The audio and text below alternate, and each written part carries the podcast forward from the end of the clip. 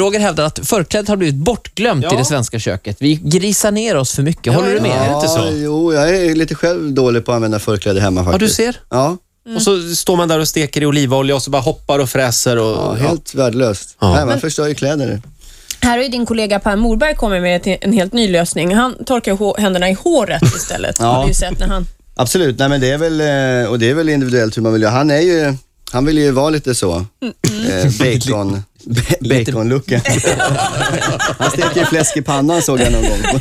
Ja, just Nej, men kotlettfrilla har liksom fått en helt ny... Jag kallade dig tidigare i morse den snälla kocken i Ja, juryn. vad Eh, trevligt. känner du det att, att det är du som är the good guy?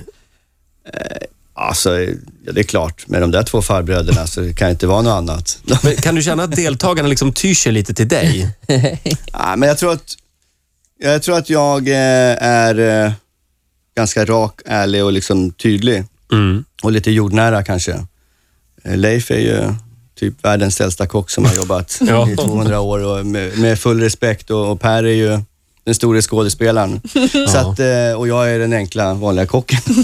Ja, det är enklare att prata med mig. Så vill de säga något till dem så går de via mig. Så, så Alltså det är så. Du får vara medlare där. Du, jag funderar på det här med att, vara i, att jobba i kök. Ja. Att se en kock jobba i kök, det är väldigt imponerande tycker jag. För ni kan ju konsten att hålla rent hela tiden. Så fort ni har gjort någonting, då, då ska ni där och, och städa upp efter er. När jag har lagat mat, det ser ut som ett bombnedslag i köket. Eh, Och, men man måste liksom hela tiden vara där med disktrasan. Ja, men, ja, så är det ju. Det är oerhört viktigt att man är, liksom, håller rent och snyggt. Och jag tror att det, är väl, handlar väl mer också om, eftersom det är ju våran vardag, vi spenderar rätt många timmar i köket och då vill man ju ha rent och snyggt. Ordning och ha koll på allting och så vidare. Det är ju oerhört viktigt. Och sen för hygienens skull också. Det är ju inte bra om det är lite grisigt och du ska börja med nästa grej. Och, Vi har ju be, liksom beskrivit dig som den snälla av er tre i Sveriges Mästerkock. Mm. Och då undrar jag bara, hur snäll är du egentligen? För vi hör ju så här, att det surras lite om att kockar ibland kan ta i lite i köket, att man ibland till och med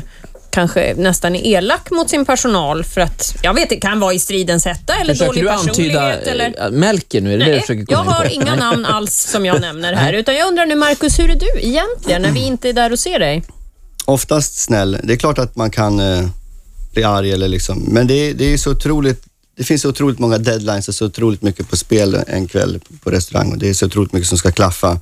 Och gästerna som är där vill ju vi ska vara nöjda och glada och betala det de ska och inte att vi ska behöva kompensera för att en kock är halvtrött och inte fokuserad eller Men vad är det vanligaste som du blir när du liksom spårar ur, flippar ur på någon? Vad är det då? Nej, men jag tror att det är när man är liksom lite nonchalant och lite slarvig i onödan. För att alla kan vi göra fel och då är det helt okej. Men Mm. när man, om jag har sagt att vi ska göra så här och visat flera gånger och förklarat, och så är man lite sådär nonchalant inställning och inte Mm. tar det på allvar, då kan jag bli riktigt sur. Jag vet precis hur du känner. Jag jobbar med Ola nämligen. Ja, Det- Har, har, har man uppsägningstid när man jobbar i kök eller är det bara, där är dörren? Nej, det...